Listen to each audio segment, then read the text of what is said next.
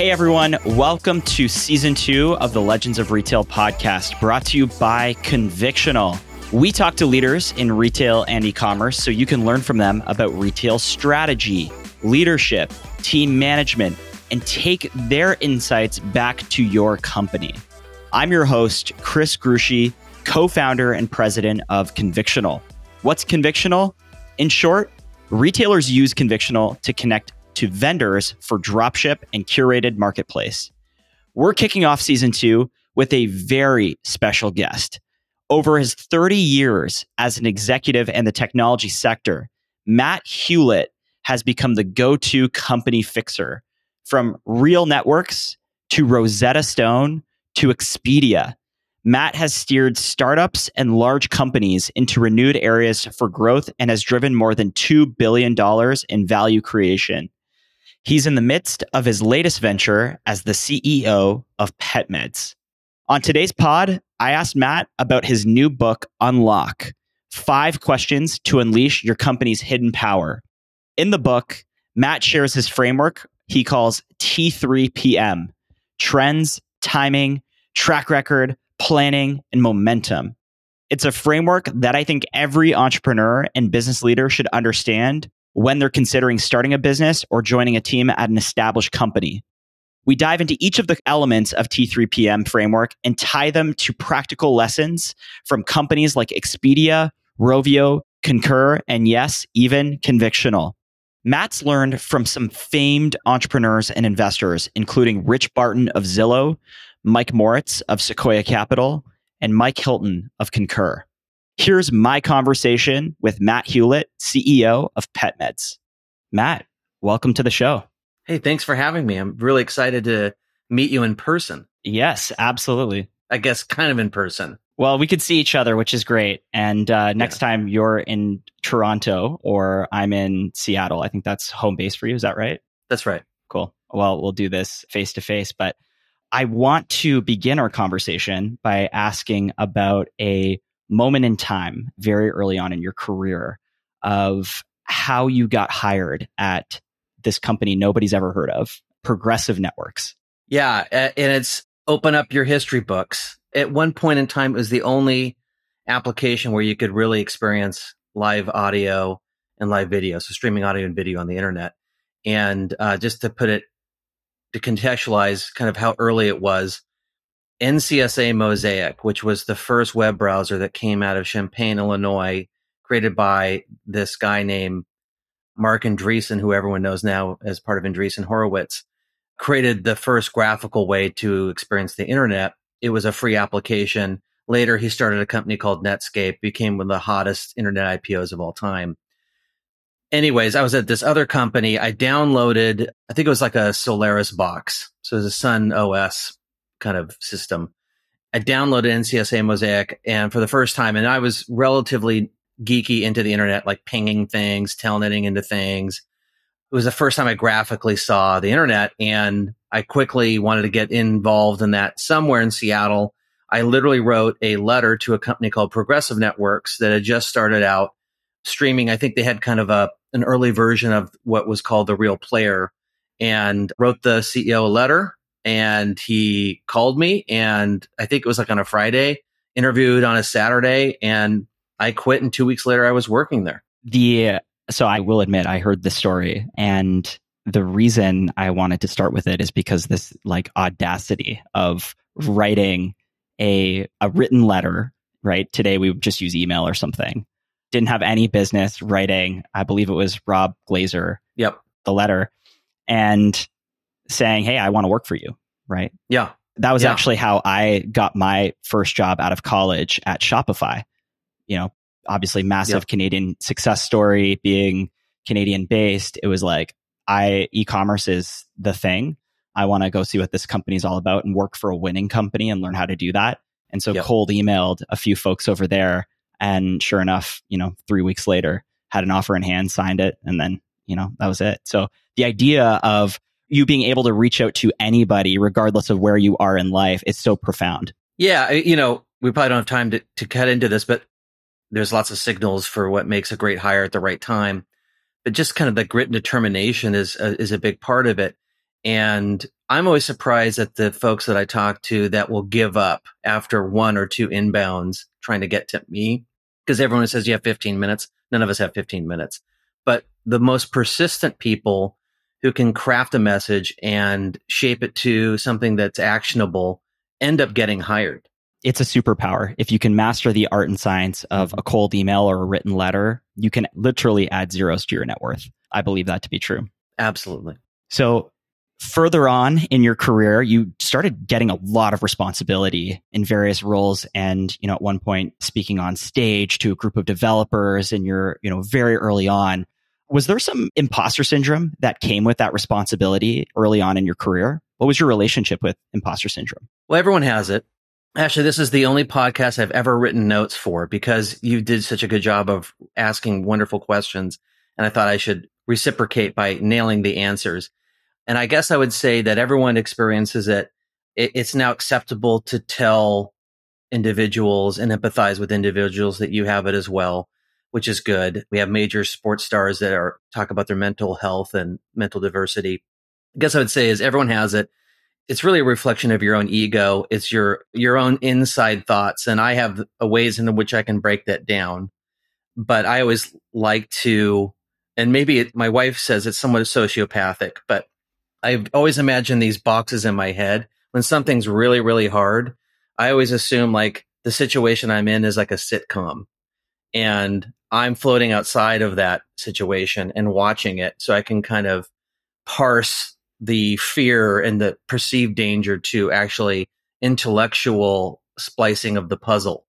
And so that has always helped me kind of reflect on on whether there's a real issue. For example, imposter syndrome is basically the fear that someone's going to find out that you're not worthy of that skill or task or job. And so I always kind of parse the that feeling into a box and then evaluate it like, A, is this true? Well, no, I've done X, Y, and Z for a number of years. And then B, if it is true, then really my job is to uncover how to solve the puzzle. It's not no reflection on myself. So I try to kind of unpack that syndrome per se by compartmentalization and also kind of playing a kind of a sizzle reel of what I'm really capable of and that kind of disassociates the problem of imposter syndrome. I don't know if that answers your question. Absolutely, it does. Everyone experiences it, particularly people who maybe have a degree of success early on in their career and they need to somehow contend with this because it can be crippling. I think the idea or the tactic you're recommending of compartmentalization, or rather being able to separate yourself from the imposter syndrome, is quite powerful. And so I love that idea and the metacognition that goes into it. I, you know, I grew up in a single parent household. I'm sure that has something to do with it. Our upbringings have screwed us up in one way or another. And it's up to the adult version of us to go back and look at how that impacts us now. Oh boy, are we going to get along? There's a lot of similarities here between you and I. All right. Well, let's talk about the book Unlock. Congratulations. It's an incredible read. And also, congratulations on the recent audio version. I've been crushing it in the very beginning of the book, you liken yourself to Liam Neeson's character in the movie Taken. For folks who have seen that movie, they could probably almost hear Liam Neeson's character in their ears right now, which is, you know, a man with a very particular set of skills. I'm curious, Matt, what are those skills that you're referring to? And did you intentionally decide to learn them? And maybe we'll start there. Yeah, you brought up environment versus genetics. You were kind of, that was a gateway drug kind of point that you made earlier about a single family home. I too lived in a single family home, primarily raised by my mom. My parents divorced when I was younger. And it thrust me in a situation where I was the head of the household in many situations, far younger than most would be at that age group. And so maturity wise, I accelerated massively in terms of maturity scale, in terms of at least what I perceived maturity was and it gave me kind of a triage mindset because there was always a lot of stress coming at me. And so I felt like I was always wired at taking on lots of stressful situations very quickly and parsing the importance of it. Like some people talk about prioritization frameworks like the Eisenhower matrix. And I felt like I was really good at a young age of figuring out, okay, what are the most important things to do and address in stack rank order, which may be a great product manager when I go older. but I felt like I was very good at kind of taking really stressful situations. And I think I became over time addicted to the dopamine of that. So the environment created it. I did have some genetic pieces around I'm dyslexic and then by nature, you know, I'm relatively good at creativity and management, not particularly great at reading quickly. And I think the combination of environment and genetics kind of made me wired to be this kind of person. And over time, as things tend to do, you get typecast at that. And so whether you decide to be good at it or not, you become known for that. And those are the types of roles and functions that come to me. And I think a lot of people who are looking at the skill set that you just described would say, oh, I'm just going to go and get an MBA because that's the shortcut. You know, pay hundreds of thousands of dollars, get the piece of paper, and now I've got skills. Let's like debunk that myth. Do you need an MBA to acquire those skills? You don't. And, you know, tactically, if you're stepping back from your career and you're architecting or as uh, anyone 20 or 30 years younger than myself says manifesting. So if you're trying to manifest some kind of outcome, I would say, you know, just if you're looking at a baseball card of the manifestation, statistically, if you go to an Ivy League school, that is a strong signal that you have grit and you have some level of superior IQ. Doesn't mean that a level IQ helps you later in your career, but it's some signal that as an employer, it's a vetted candidate. So you have kind of less risk to hire that person than someone off the street that was self learned. So that's helpful in many verticals, like you see that in finance, for in particular, or doctorate programs. That does help you. However, for the vast majority of people, especially today with the access to the aptitude, the specific kind of micro classifications you can get online, you don't need that. It just, I would say, helps you get early signal to move in some of these more Ivy League oriented professions in like investment banking. I would say for the vast majority of people, you don't need an MBA. I don't have an MBA. I got my career very quickly in the software industry as a product manager in a company that was growing very quickly, 100 revenue from kind of 20 million when I started. And I thought that was normal. And so my MBA was on the job. So the signal that I acquired very quickly was real world experience and good progression in my craft. And so you don't need it. You need it less so. And over time, you know, the the state and the economics of higher education are changing such that you're going to have a lot of colleges that are going to be bankrupt. The Ivy League will be the Ivy League because they control the supply of entrants.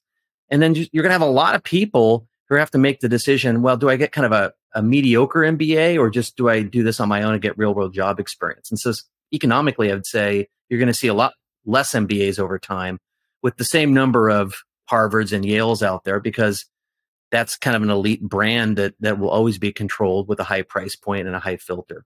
So you don't need an MBA to be successful in business. And I find that I can't even discern four to five years out MBA versus real world experience, any kind of aptitude that's missing if you don't have an MBA, to be honest.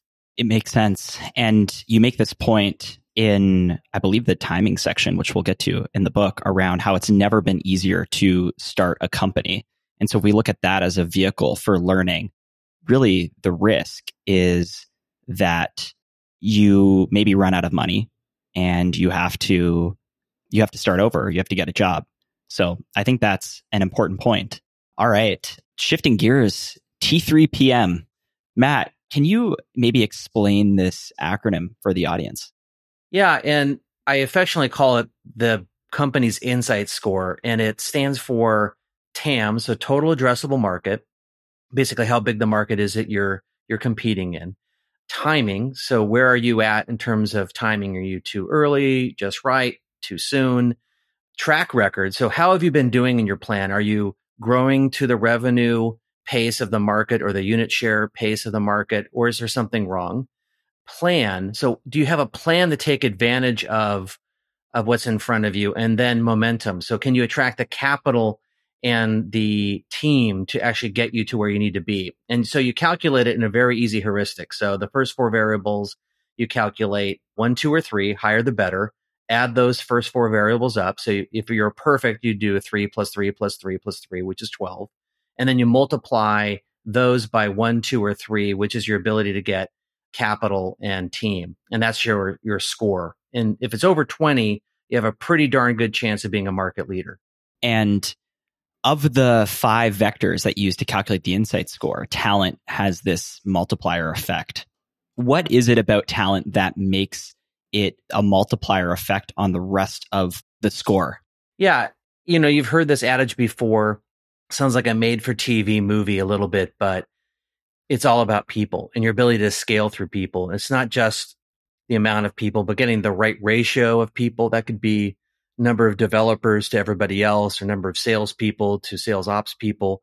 But it's also the stage in which you hire people. So people that are good at tactical startup execution or really important early stages of a business versus later stage where you might need more general management experience. So it's really important to get obviously the right people in terms of IQ, grit, creativity, determination, but also get the right people for the right stage in which your business is at, which is why when I jump around to different businesses and different verticals at different stages, I typically am not always bringing the same people that helped me in my last job. So I try to assess who's right, the right time, the right stage of business.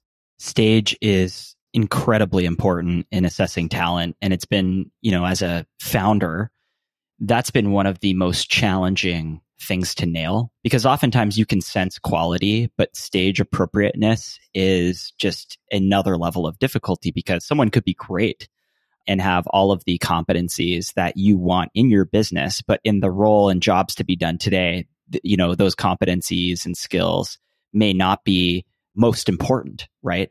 And so kind of planning for stage appropriateness within your talent is just so key. I've struggled with that before. Yeah, and I think talent acquisition and hiring is a, is something that, especially for a founder or CEO, is something you have to commit dedicated time to every week. And you're playing chess, not checkers. Like you're thinking multi quarters out, if not a year out around, okay, if X, Y, and Z happens with the plan, I hit this level of stage measured by whatever metric it is. Do I have the right person for that? Or do I know who I'd be talking to or looking to hire?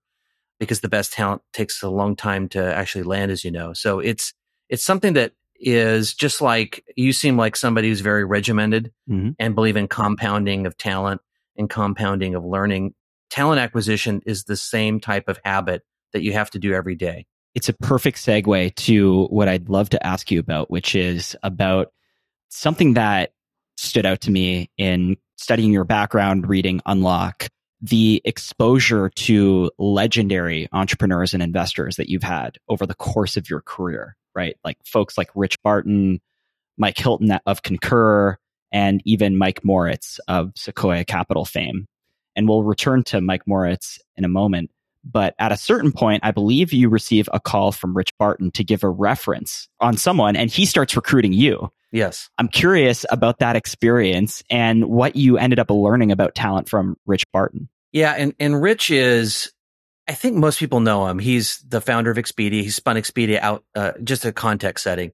He spun Expedia outside of Microsoft, which is a pretty impressive feat in and of itself. Took the company public, ran it to a huge company, IAC, eventually Interactive Corporation, run by Barry Diller, and whose CFO at the time was Dara Khosrowshahi, who's now the CEO of Uber. So there's a lot of names oh, yeah. in this example. And Rich has subsequently been, you know, a, a partner at Benchmark, started Zillow and is now the CEO of Zillow. Came back as CEO recently, started Glassdoor that was acquired, Avvo, which is a legal marketplace, a bunch of other things. So he really does have the Midas touch, but you would never know that when you meet him because he doesn't hit you over the head with his ego. There's other components to him that I find quite special. To answer, so to answer your question about Rich is it was um, right after September 11th, and I was just kind of licking my wounds from laying off a lot of people at a startup that I was the president of, not the founder of, but the founding partner of, called Atom Films, and it was taking a little bit of time off. And you know, Rich called me and was was recruiting, was thinking about recruiting somebody to the company, and then asked what I was doing. He basically told me to get off my ass and do something. And then travel was probably the thing that I should be doing since no one's traveling. And if you don't have travel, you don't have life. So get off my ass and work for him. So yeah, Rich recruited me on that call. I met with the entire executive team at Expedia. And it was a pretty quick interview loop, pretty intense interview loop. And I knew Rich because he was on the board of this startup called Atom Films, which was a digital entertainment company. So yeah, I mean, Rich is to kind of bleed into your next question. Rich is a phenomenal leader in that he's really good at defining BHAGs, like the Jim Collins BHAG of big, hairy, mm-hmm. audacious goal, something that's very big, seems larger than what you could achieve, is very good at developing systems of meritocracy in an organization. So really the feeling that an Expedia in the golden area of Expedia, I would say is it felt like anyone could come up with a billion dollar idea. And we hired a caliber of people that certainly came up with billion dollar ideas but he certainly cultivated an environment where that was reinforced. And in addition to that, he's just super competitive. Like I remember we did a company outing. I don't know, it was a party. I don't know what it was, but the Seattle Mariners stadium and there was like a home run competition. So you could try to hit a home run off a major league baseball pitcher. And he gets up, he being rich gets up and hits a home run. Now, the background on this is I guess he spent weeks upon weeks training oh with a Major League Baseball player. He had some kind of training. So um, the thing about Rich is funny. He's really competitive, but he also is good at trying to figure out the edge, the asymmetrical edge to win. And not to cheat, but to win. Mm. And that came up a lot of times in how he operated Expedia, that he had some kind of edge that he learned, some insight that he learned something that he learned that he used to exploit. Again, not cheat, but to exploit an advantage he was really good at. So he was a pretty phenomenal person to kind of grow up with in my career. Oh, absolutely. And the one of the lessons there is just always be recruiting, right? Yes. Uh, always always. Yes. Always. And just like have that eye for talent acquisition because you never know when you're going to find it and when you find it, hang on for dear life right? And always be recruiting. Love that. Good. I was going to say that was an important point that I missed since it was part of the September 11th story and how he pitched me. And he gave me a business when I was really young, both age and in my career, where, you know, the company trusted me with a business that became around a billion dollars in gross sales.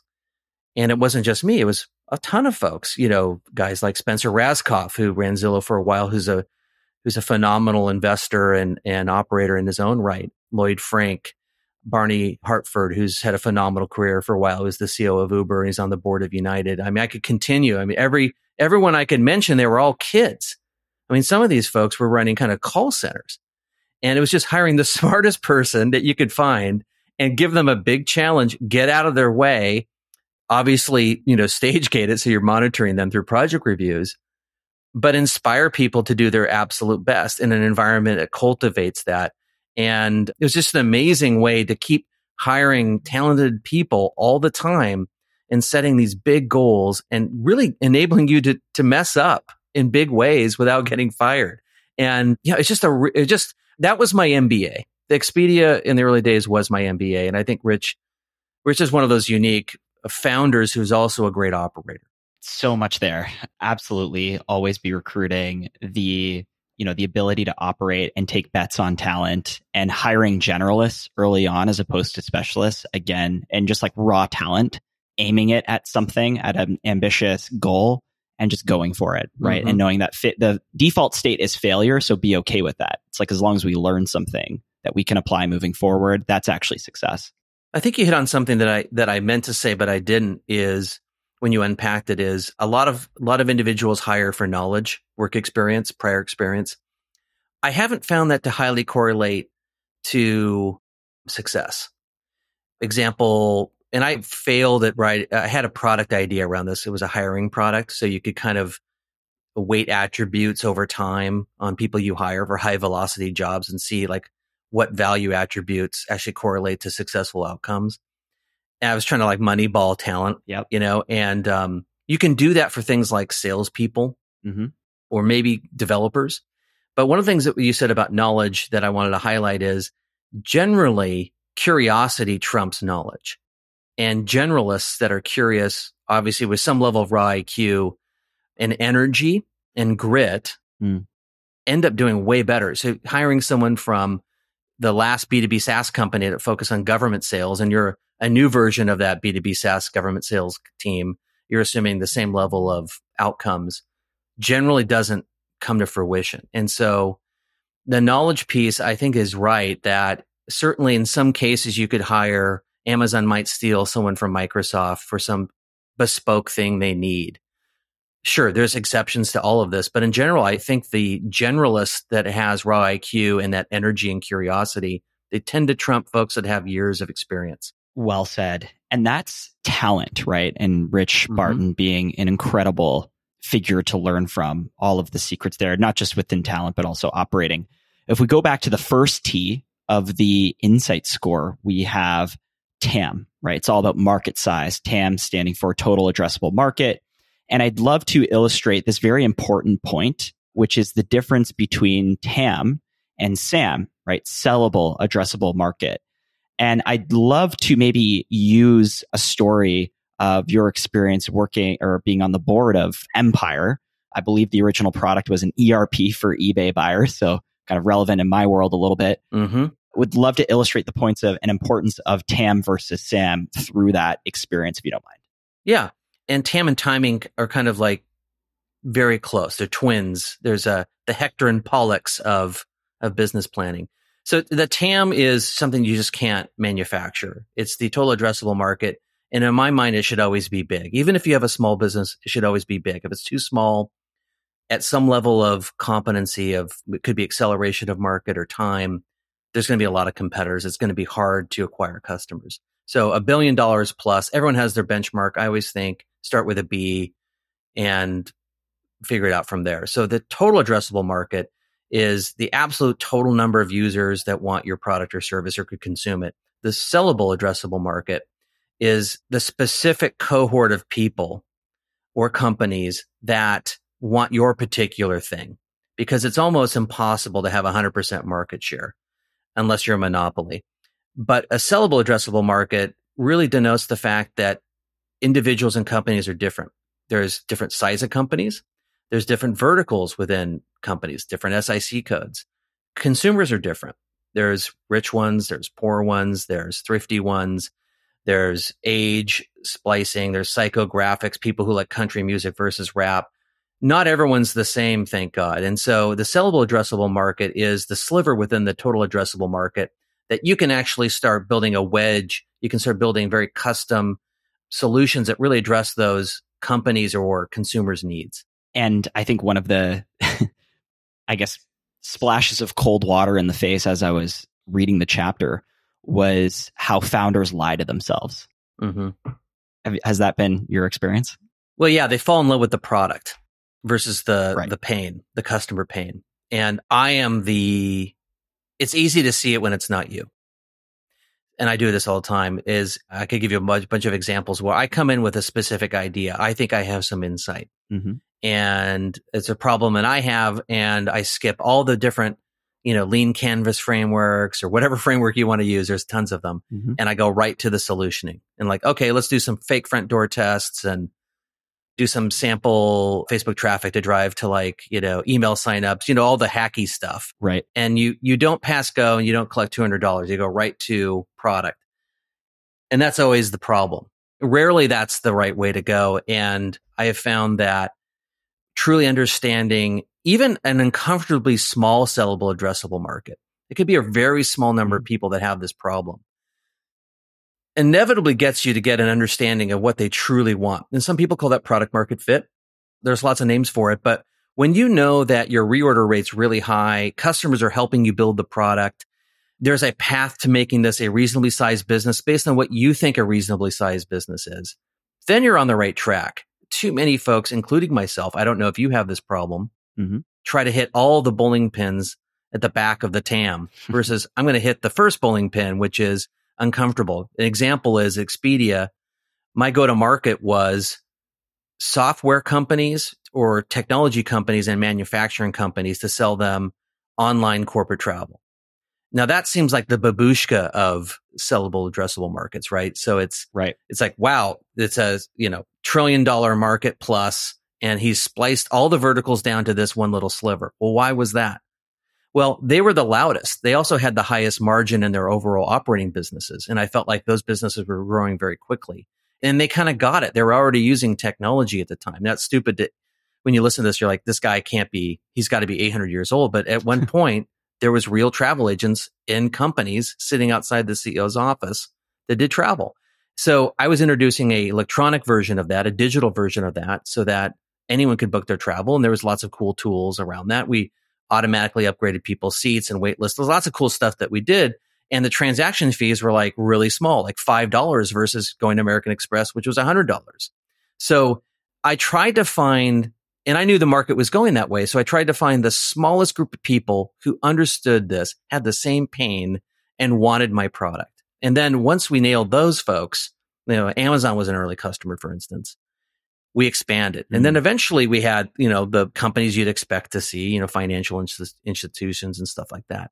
But so if you don't start out with that core understanding of the sellable addressable market and their pain, you're going to build something that usually doesn't work or needs too much capital and then you hope it works. It's just not going to be the right thing. And everyone tries to solve the back of the bowling pin problem. I relate to the back of the bowling pin analogy. When we first started Convictional, my co-founder Roger and I, you know, we'd left our jobs at Shopify. We're like, okay, we are going to basically reinvent B2B trade. And like EDI is mm-hmm. incredibly legacy. It's hard to work with. And like that pitch, you know, it's responsible for $5 trillion worth of B2B trade. That pitch is seductive to a certain person, probably mm-hmm. investors and so on. But like customers make no sense of that. And I think that just was a two year yeah. lesson for us of, okay, what is our version of the first bowling pin within this much larger vision that customers can relate to? And I think that dovetails into your section on timing of the book. And this one is the most difficult.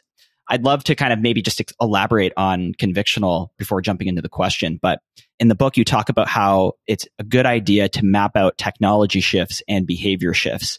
And with convictional, you know, I don't think we could have started this company five to 10 years ago. I think it's sort of like right now. The market is happening right now because you have large retailers who want to shed excess inventory. Customers are buying from D2C brands that use Shopify. And retailers are like, how do I source those products? EDI? Mm-hmm. Well, Shopify doesn't speak the mm-hmm. language of pre internet ERPs, right?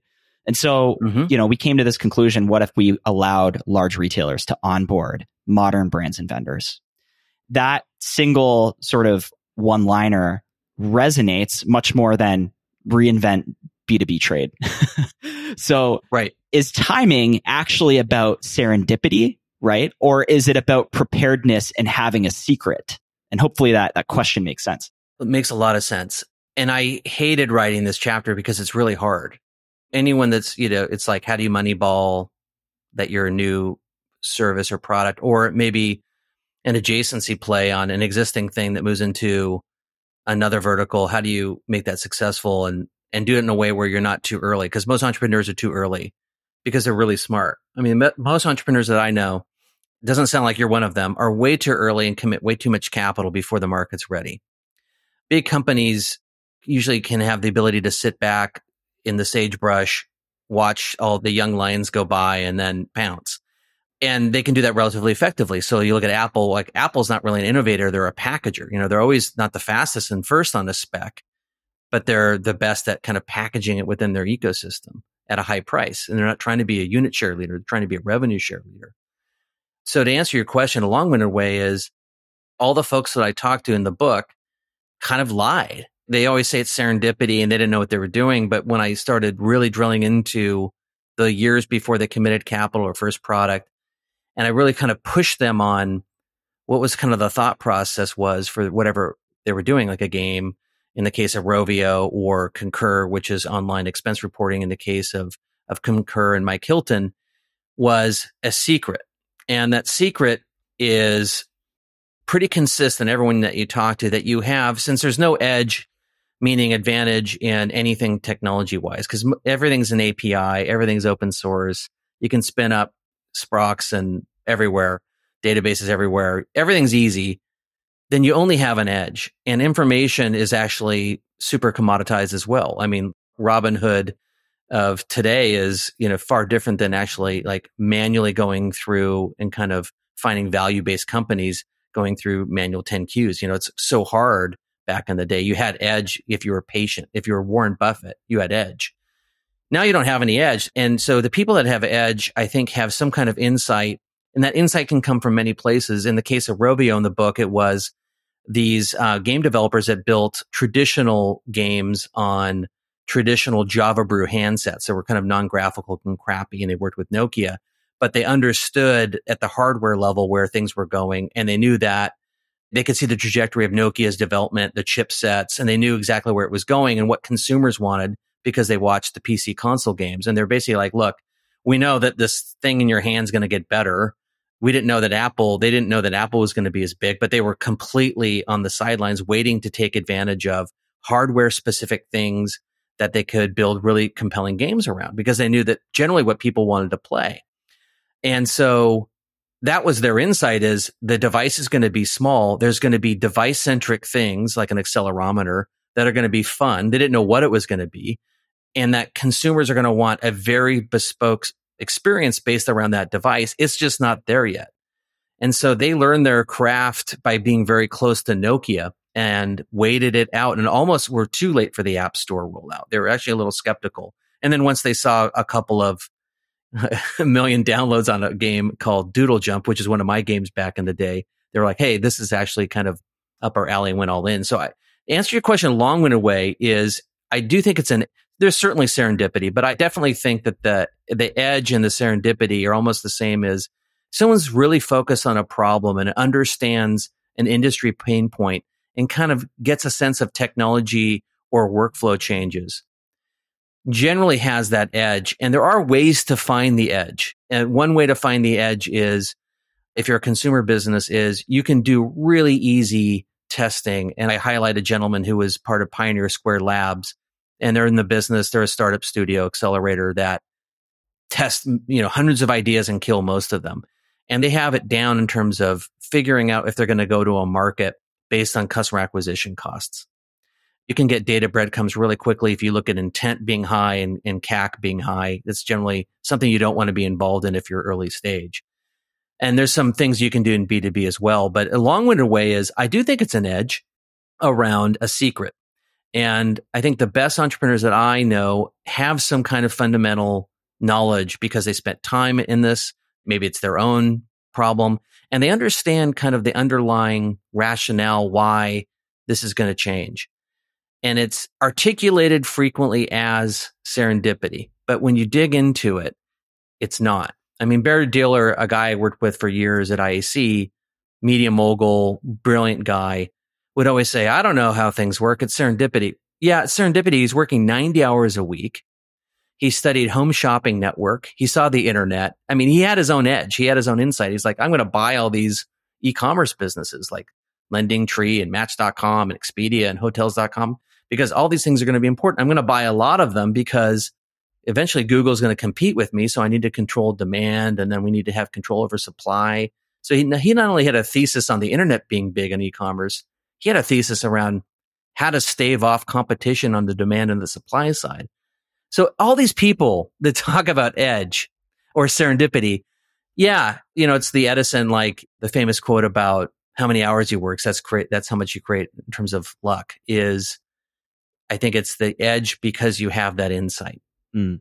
Our listeners, hopefully, you know, keeping track of, or maybe struggling to keep track of the number of industries and verticals you've led companies and turnaround situations in everything from language learning, gaming, SaaS, startups, retail, and more. And one question that comes to mind across the companies that you're often parachuted into is how, you know, it's an existing team and an existing culture. When you enter these businesses, right, to set a new strategy and direction, they are effectively taking a leap on you, right? You, Matt, as their new dear leader. How do you earn their trust to execute towards, uh, you know, the new vision, your vision quickly? It's easy to see how you would face resistance perhaps early on. Yeah. And I always use this term heart and math. What does that mean? Heart and math is inevitably before I accept a position and, you know, just to be blunt, like people look at my career and they go, you're like the king of weird shit, you know, because I've jumped around to one of my investors said, he's a microcap investor. He said, everyone looks at me and says, I invest in weird shit. I'm like, well, that's funny because I operate weird shit. And he's like, that's why we're a good match. But I opt into what I take on. It's not like I'm a PE and I'm given an assignment in a briefcase and a silencer rifle and go in opting into it. And so the heart of it is I have to find a purpose for that business that's bigger than itself. Maybe a purpose that they don't even know that exists yet, but I have to have some empathy before I go in on the people, the mission, the culture, even if the, if the culture is screwed up, but there's good people. I have to have some empathy for it. And so the heart component, people feel when you're there. Everyone talks about authentic, you know, being authentic and empathetic and transparent and collaborative. Yeah, if you walk in kind of selling a bill of goods, people will smell it really quickly. So I walk in generally being selfless, very clear about what I want to do, very clear that people in the team may not like what I'm going to be doing. Some people don't make it. So I have to get rid of some people. I have to hire net new people. I have to adjust people's pay, but I'm super clear after about 90 days why I'm doing it. And that's usually a cultural reset or enhancement, refinement of the vision and mission simplifying the operating model, getting new capital strategy. I get all that stuff fixed or at least set on a template pretty quickly. Doing it's hard. And then the math piece is, you know, being data driven in everything you do, even if you don't think you're data driven. Like the thing that drives me nuts is if you talk to someone and this, it's okay if they need to like take a two hour, you know, Udemy class in Excel is if you got to have a null hypothesis in life and you got to come to me with a recommendation. And I don't care who you are. Even if you're like null hypothesis, I look it up. I mean, you can learn pivot tables very quickly. In fact, it does it for you now. I always use the traditional view, but like it's super easy now. I still like to drag the rows of columns versus like Excel's like, we think you yep. want this. And it's like, so the math of it is, is setting up an environment where the KPIs are simple that anyone can remember the most important one, but you've architected the entire environment of your business to track to a plan. And the heart and math component makes people actually feel better. It makes people feel like my mission in life is surpassing what I thought it was. I, I'm doing something greater than myself. I'm either opting in or opting out of it, but the folks that are opting in should feel good about it. And secondarily, there's a math model. There's some person behind the curtain who's tracking all of this stuff with a proverbial metaphysical green visor that says, yeah, LTV to CAC is this, or it's my revenue numbers that. And people can track it. It's like a big thermometer that goes up or down. And the heart math piece reinforces that what you're doing is working, or if not, what we're going to do about it. And it's a style in which most operators don't like. Most operators like to be day one, the CEO and founder, and they're the product manager day one, and everything's perfect, and the cultural values have been laid out, like you know, in an offsite in Whistler, and everyone's drinking beers. I mean, that's awesome, by the way. I don't have the luxury of doing that. I have right. the luxury of going in and there's pre-existing stuff. So the only way you can do it is, I think, heart and math. The math reinforces the plan. The heart gets you through the tough times and reinforces something that can be you know, a moat. It could be a cultural moat. It could be a brand that has a moat and a promise around it. And so that's how I think about it. Heart and math, especially relevant in bad times. And if we look at the current macroeconomic conditions, we kind of see some patterns of what happened in, you know, after the great financial crisis in 2008. And just a backdrop here, uh, Sequoia Capital recently published a memo, fantastic read called Adapting to Endure, which basically advises operators on how to make sense of and survive the current macroeconomic conditions. And in 2008, Mike Moritz, someone I believe you've had the opportunity to learn from of Sequoia Capital, mm-hmm. famously showed portfolio company CEOs a tombstone that read RIP good times. Mm-hmm. How are you thinking about this in the context of running and operating PetMeds. Would love to dive into that. Yeah, and I in context, I mean, Mike is arguably, I'm sure, like I'm going to be somewhat right, somewhat wrong, but one of the most successful investors of all time, and he's certainly the most interesting. He was a journalist by trade and a very counterintuitive thinker in his investments. In fact, he invested in a company that I was a founding partner of called AtomFilms as part of a combination. We were a, a startup based in Seattle that was basically had a thesis around entertainment's going to be short form. It's going to be on your phone. It's going to be on your screen. And everyone's laughing like, dude, that's YouTube. I mean, we were funded before YouTube. In fact, Mike Moritz later went on to fund YouTube after us. Brilliant. And it was a little bit better of a, an uh, IRR than, than us. And eventually our company did get sold, but you know, it wasn't like a huge return. It, it would have done better, you know, maybe with the S&P 500, but it was a, some return. Uh, Viacom bought it. But the point of it is I was just coming out of this high flying company we talked about earlier, Progressive Networks, where I had a product that was being downloaded 300 times a day. And then when I left, it was being downloaded 300,000 times a day back when we used to download software versus within a, a web experience. And so I thought everything always would go up and I didn't have to manage a P&L. Fast forward, there was no business models. Companies were not as healthy as they are now. The class of companies that have been funded now actually have good businesses for by and large they do. And if they're not, they've been laying off pretty aggressively. So I think the business class of this generation is much stronger and smarter. And there's more playbooks because we have more history. We have more historians now and older folks with gray like myself who can go, okay, I remember what that was like, or you better get your unit economics down. So Mike was a board member on this company called AtomShockwave. And virtually overnight, everything busted. There was no advertisers on the internet, which is a big part of our revenue. And we had a lot of fixed costs and not a lot of runway. And I think we closed the last substantial round in Silicon Valley, Bay Area. Yeah, I was like uh, early 2000 for like $23 million or something. And I remember driving, I had a, this is kind of funny, but I was like, I had corporate housing in Marin in the Bay Area and it was, you know, a beautiful drive, go across the Golden Gate Bridge, but it would take you like an hour plus. And as soon as the bubble popped, like the next day, meaning people are getting laid off, businesses are dying. Right. It took me like 15 minutes to get into work and it was like a ghost town. I was like, what the hell? Wow. And Mike had this perspective that, you know, you need to have a set of operating practices to survive. And in essence, that started my career off on being kind of a turnaround guy because I had never really had to lay anyone off until then. And that was my fault. And I took it very personally. I got really depressed, you know, hundreds of people mm-hmm. going out the door and, you know, me having them to sign your releases and stuff en mass doesn't make you feel good. And if it makes you feel good, then you're a psychotic person. Mm-hmm. And Mike was really good.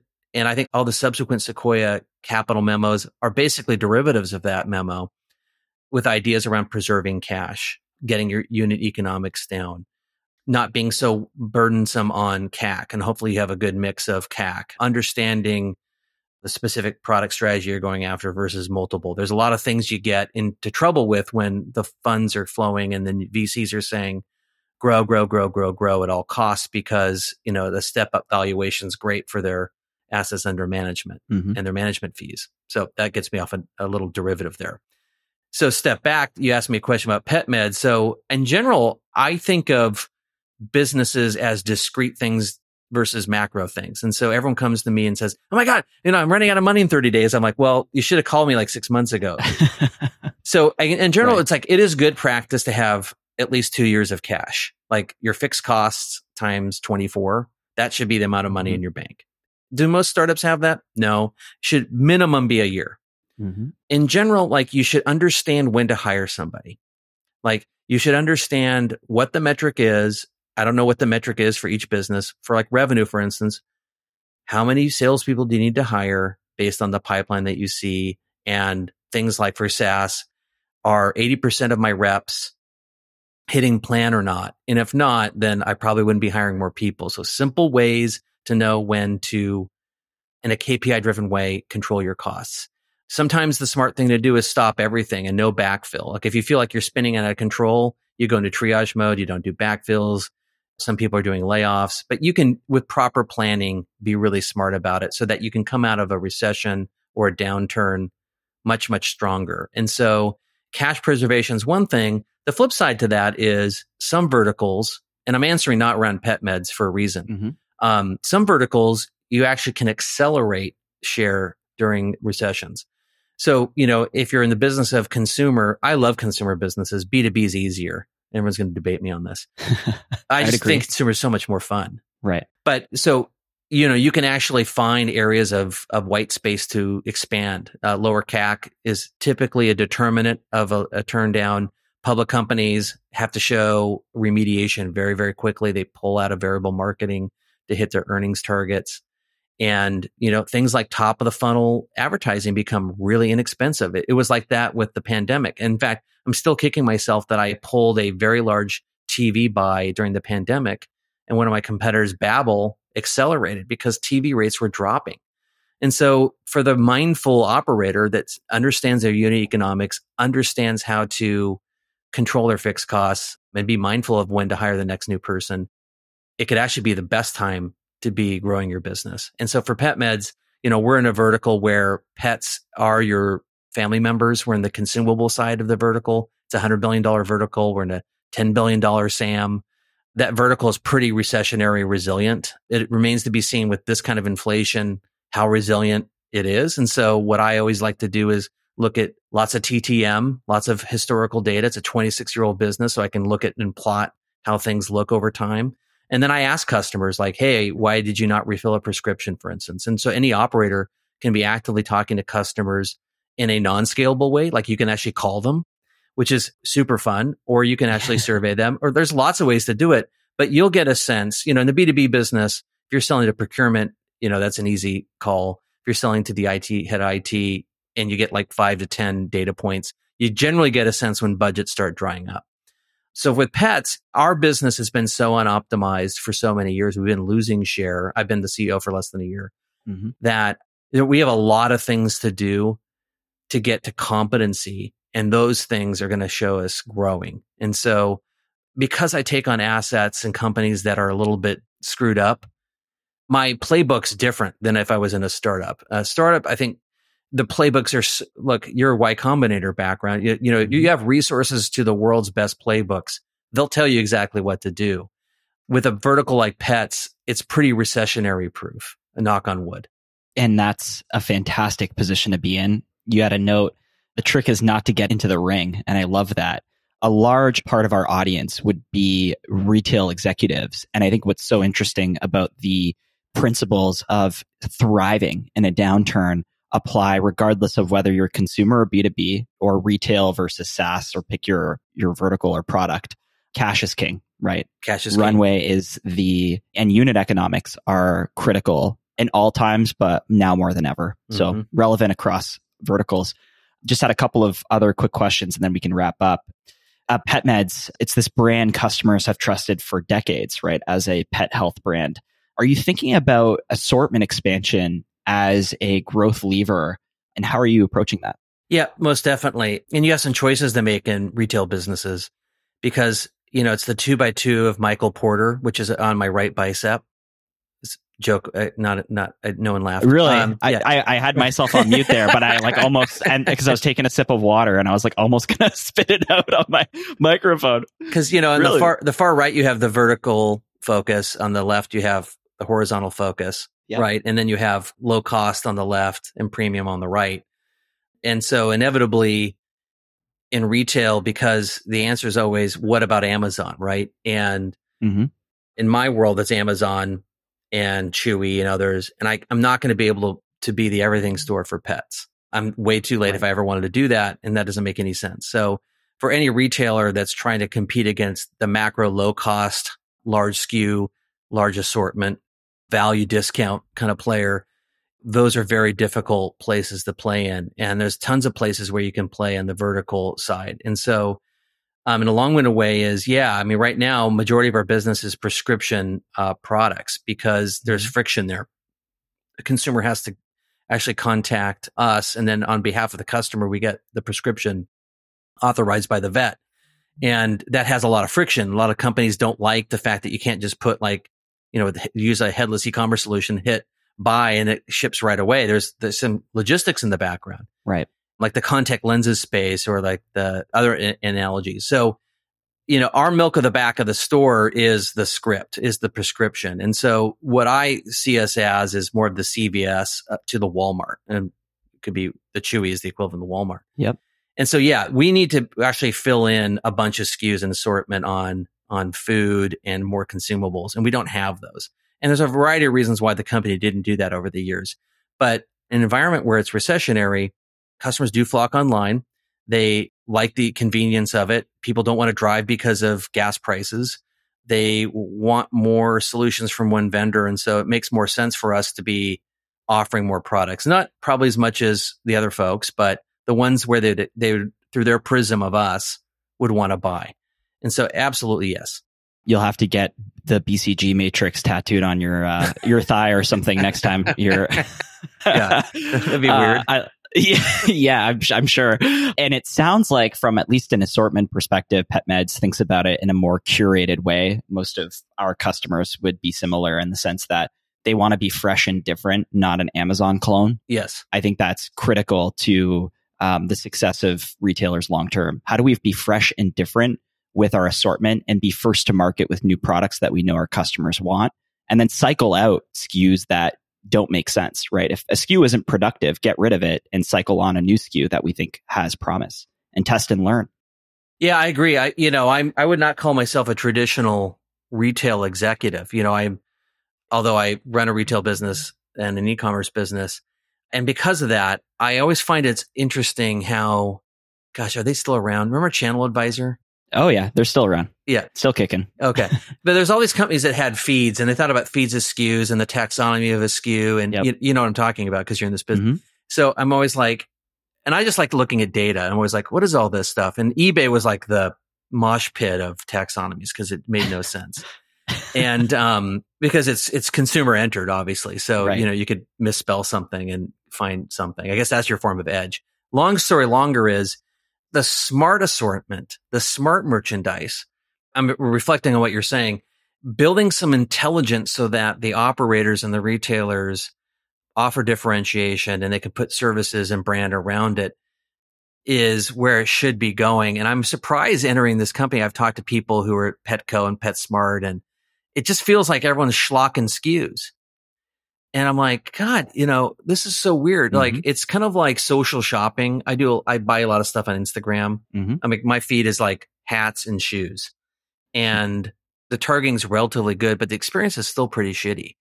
And I think to myself, like, man, when are we going to start getting like really good next level kind of, you know, feed management? And I know that's in your, I'm giving you an advertisement, but it's still, I'm shocked coming into the industry again and looking at feeds because I've worked with eBay and Amazon at a very detailed level, at an API level. It kind of feels like there's been no innovation there. And so I'll triple down on what you said that inevitably, you know, if you're trying to compete on selection, you're trying to compete on shipping, that's kind of been done.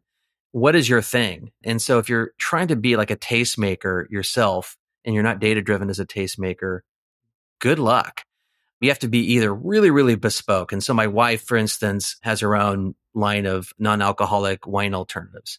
Rock Race. Shout yes, Rock Race. Rock wife. Race, yeah. my wife. And but like the types of brands that she's into are like Tata Harper, mm-hmm. Goop. And I was mm-hmm. like, what is this? And it's like women that wear Lululemon pants and drive Range Rovers. They buy these products and right. it's clean beauty. And, and like, I'm like, I don't know what this is, but it's like really expensive for a small bottle but like they have limited uh, assortment and high on brand and high on individual ingredients or assortment. Even some of the high end retailers in the skin and beauty space do a really good job around providing an experience around the SKU assortment. So yes, in a long-winded way, I'm saying, yeah, I'm surprised that there hasn't been more innovation there. I know this is kind of a, an advertisement for what you do, but I am surprised. Inevitably, I'm not going to win by trying to match the next biggest retailer in pets with 60,000 to 100,000 SKUs. However, if I can find things that nobody has, maybe I'll do private label, maybe I'll do exclusive. Target did a really good job of turning around their business many years ago, doing Isaac Mizrahi brands mm-hmm. and differentiated brands you can only find on their site. You know, my whole edge will be the more expert stuff I can do around that SKU experience. And so I'm not going to rely so much on right exclusive. So it's, you know, for me, it's the vet, you know, telemedicine in your hand. So that's a long winded way of saying, yes, I'm going to expand, but that I can't win SKU for SKU versus the biggest person out there. And it makes sense. I think marketplace is it's been done in many verticals mm-hmm. and it's winner take all and so mm-hmm. if you're going to compete again you have to be fresh and different which is the framing of, that you laid out as it pertains to pet I think that also, you know, sort of this mosh pit of SKU taxonomy that, you know, you experienced with eBay back in the empire days, certainly what we see when we're working with, you know, vendors, right? Third party vendors who use just a hodgepodge of different systems. And we go in there and we have to clean it up so that we can surface it to the retailer and make meaning of it. And that's just an incredibly hard problem, you know, regardless of how many SKUs you want to take on. I think the thing I like about your business is it's the most unsexy business you can find. Love it. No, I mean I'm, not. It's a compliment. Yeah. Is like you know, it's right. like like Shippo. I love Shippo, yep. and like it is like that is the gnarliest business, and I love talking about it to people. But like these gnarly businesses that like it's just an API call, and you're like, God, I'm glad that like you know Chris and his team are dealing with this because I don't have to deal with it those are great businesses, like really good management teams on really yep. kind of like logistically horrible, kind of mentally tiring problems. I love those businesses. the, well, the more esoteric but bigger the market, right, or bigger yes. the, the the TAM or SAM, the more not only the more value you can extract from it. I guess that's maybe an oversimplistic way to frame. It's like the fewer the fewer competitors you're going to have. Yes. At any given point in time, because the amount of you know, the barrier to entry is awareness that this freaking problem exists.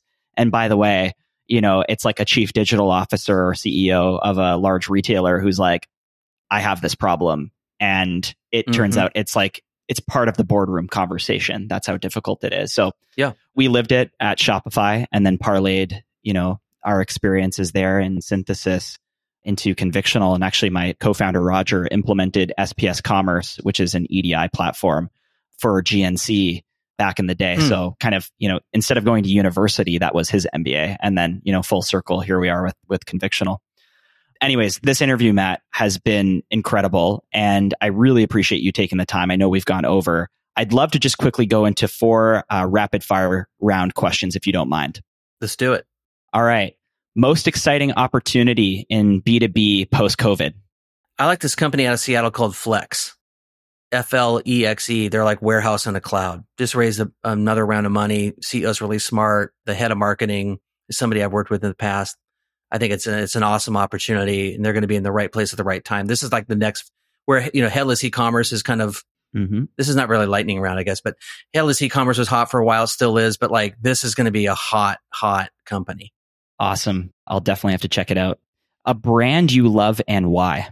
yeah, I would try not to say Apple, but there's two Athletic Brewing, which is a non alcoholic beer. Mm-hmm. And I like it. I'm big on like really curated brands that are consistent from the mission all the way down to the delivery. So they have a great brand. They give a large percentage of their, of their company's profits to organizations that support a variety of different causes. They support athletes in particular and non-alcoholic beer just sucks. And it's actually the only one that I like and the the packaging's beautiful and their service is exemplary. So it's kind of like the Patagonia of beers. You know, it's non-alcoholic and they nice. just love their ethos. Well, Athletic Brewing has non-alcoholic beers, and uh, Rock Race has non-alcoholic champagne and, and cocktails, right? Yeah, you got it. There you go. Most important lesson in fatherhood: unconditional love and listen more than preach. Love that.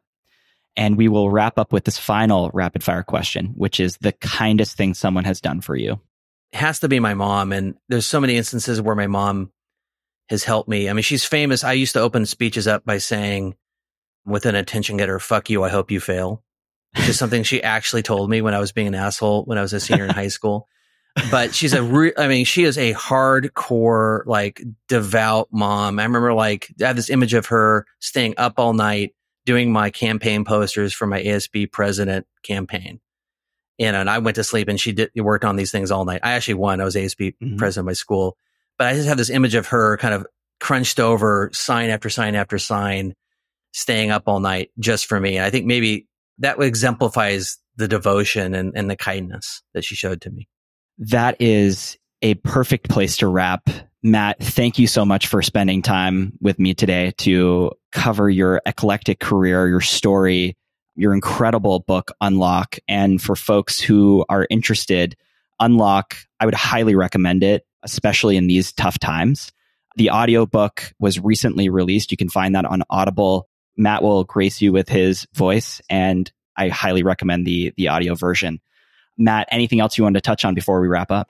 No, I just want to congratulate you on being a lifetime learner. I listened to one of the first episodes with you talking to your co-founder and his interesting experience being homeschooled and I just find that your curiosity and your your mission and your business is super super interesting and compelling. So hats off to you for doing a podcast like this.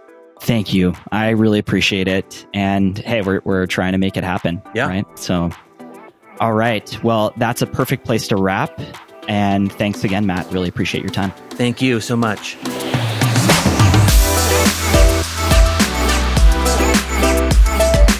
Thanks again to Matt for coming on the show and just delivering the goods. And thank you, listener, for listening.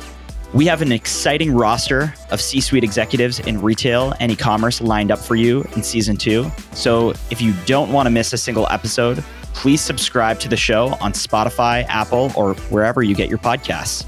You can also stay updated by following Convictional on LinkedIn and on Twitter. Finally, if you want to share some feedback on the show, DM me on Twitter. I'm at Chris Grushi, or you can email me at chris at convictional.com. Thanks again for listening.